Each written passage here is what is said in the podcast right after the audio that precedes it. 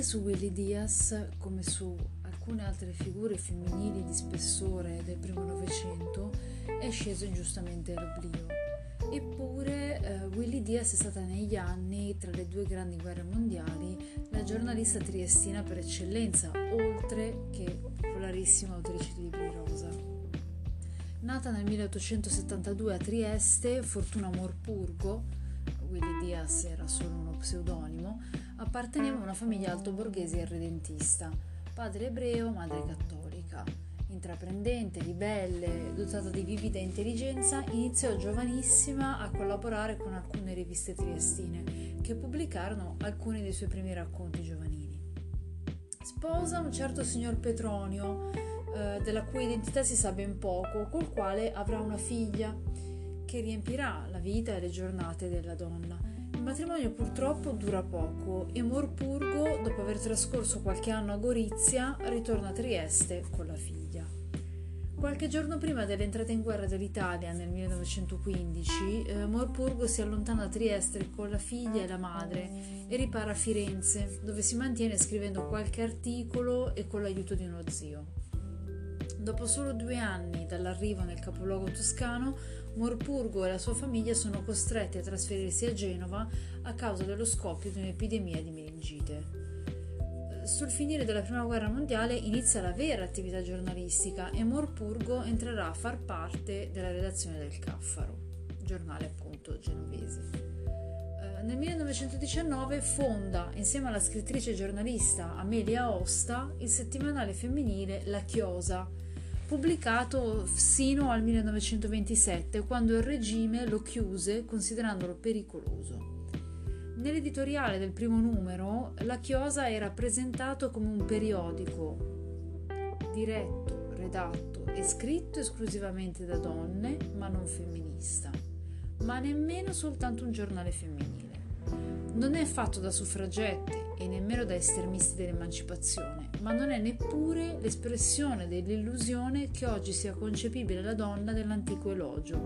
Domi mansit, lanam fecit.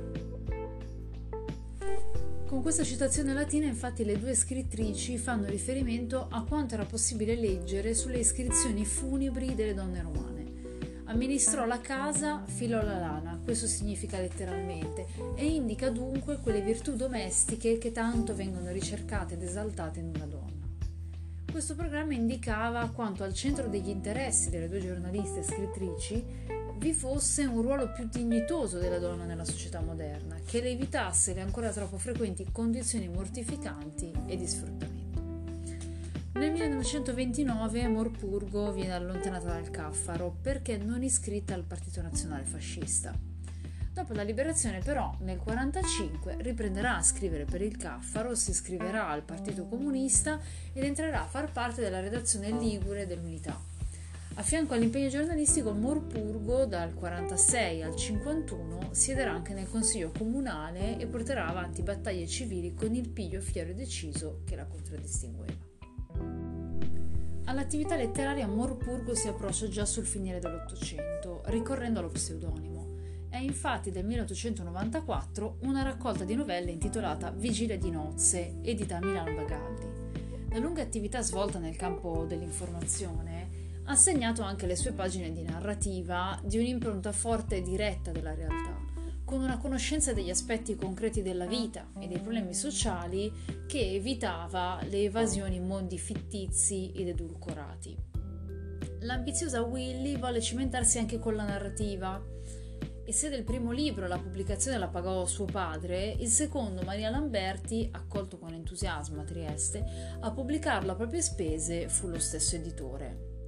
Ma eh, diciamo che diversamente dal sarcasmo della giornalista, la Diaz scrittrice firma pagine che raccontano purezza di sentimenti, amori giovanili, sacrificio, tutti temi eh, alla quale appunto eh, Diaz fu costretta ad attingere dal 1929, eh, arrivando a pubblicare sino due libri l'anno, ne firmerà poi in totale una cinquantina eh, romanzi ovviamente di grande successo, apparentemente ossequiosi delle tematiche eh, care al regime, anche se talvolta eh, emerge tra le righe eh, la vera, la vera Willy Diaz, il vero spirito di Willy Diaz.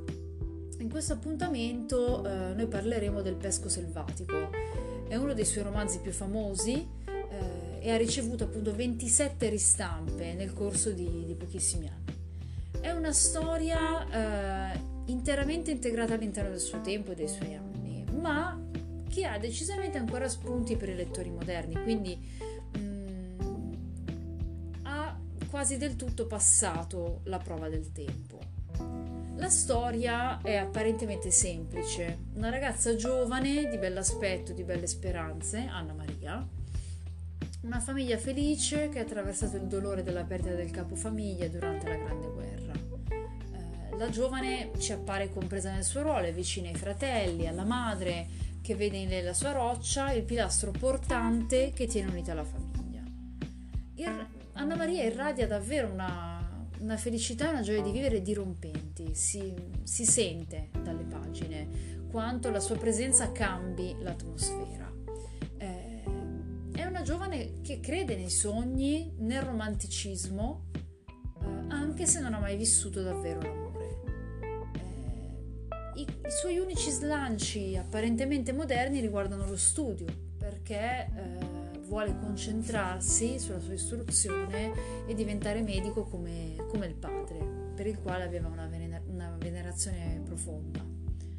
Però a un certo punto si staia all'orizzonte la figura eh, di un uomo che è il tutore di questi fratelli salvi eh, l'uomo al quale appunto i ragazzi sono stati affidati dal padre pochi giorni prima che egli morisse. Guido Salimbeni arriva e, ed è una figura maschile molto positiva, stranamente molto positiva. Con tutta la sua dolcezza, la sua premura, riesce a sconvolgere gli equilibri della famiglia Salvi e le stesse certezze di Anna Maria. Il loro rapporto, eh, nonostante tutto, non è ciò che ci potremmo aspettare eh, da un romanzo degli anni 30. Eh, Salim Beni, quindi, non è il classico uomo che, innamorato, decide di afferrare a piene mani ciò che reputa suo. Invece Guido osserva Anna Maria, eh, la sua anima appunto ancora un po' ingenua, i suoi modi fanciulleschi, e spera solo di poterla rendere felice, di poterne conquistare l'amore a poco a poco, passo dopo passo, riempiendola quindi di attenzioni e, e di benessere anche economico. Il rapporto tra i due però si costruisce su una serie di malintesi e di pregiudizi che rendono la lettura e i lettori eh, tesi e frustrati noi intuiamo leggendo che ci sarà un lieto fine, ma non sappiamo quando avverrà, come avverrà. Alle volte addirittura uh, Willy Diaz ci toglie ogni speranza, ci fuorvia perché uh, il divario tra Anna Maria e Guido sembra troppo profondo, troppo ampio, uh, perché si possa davvero pensare che alla fine le cose andranno realmente al loro posto e che si potrà noi tirare un sospiro di sollievo come lettori. Non dirò di più perché non voglio svelare troppo della trama o, o lasciarmi scappare qualche dettaglio rivelatore. Ciò che secondo me è necessario però sottolineare è che eh, una vera sorpresa è lo stile di, di Willy Diaz, eh, anche se po' farraginoso, un po' antiquato rispetto a quelle che sono le aspettative di un lettore moderno, eh, lo stile è convincente, coinvolgente, eh, le descrizioni, soprattutto naturali, sono poetiche, bucoliche, eh, crea dei, degli scenari pieni di forza e di bellezza che sono in grado di eh, incorniciare la figura dirompente e, e vitale di, di Anna Maria e quindi la presenza umana all'interno della natura non stona, non è un dettaglio fuori posto, ma si integra, rendendo così ancora tutto più luminoso e significativo.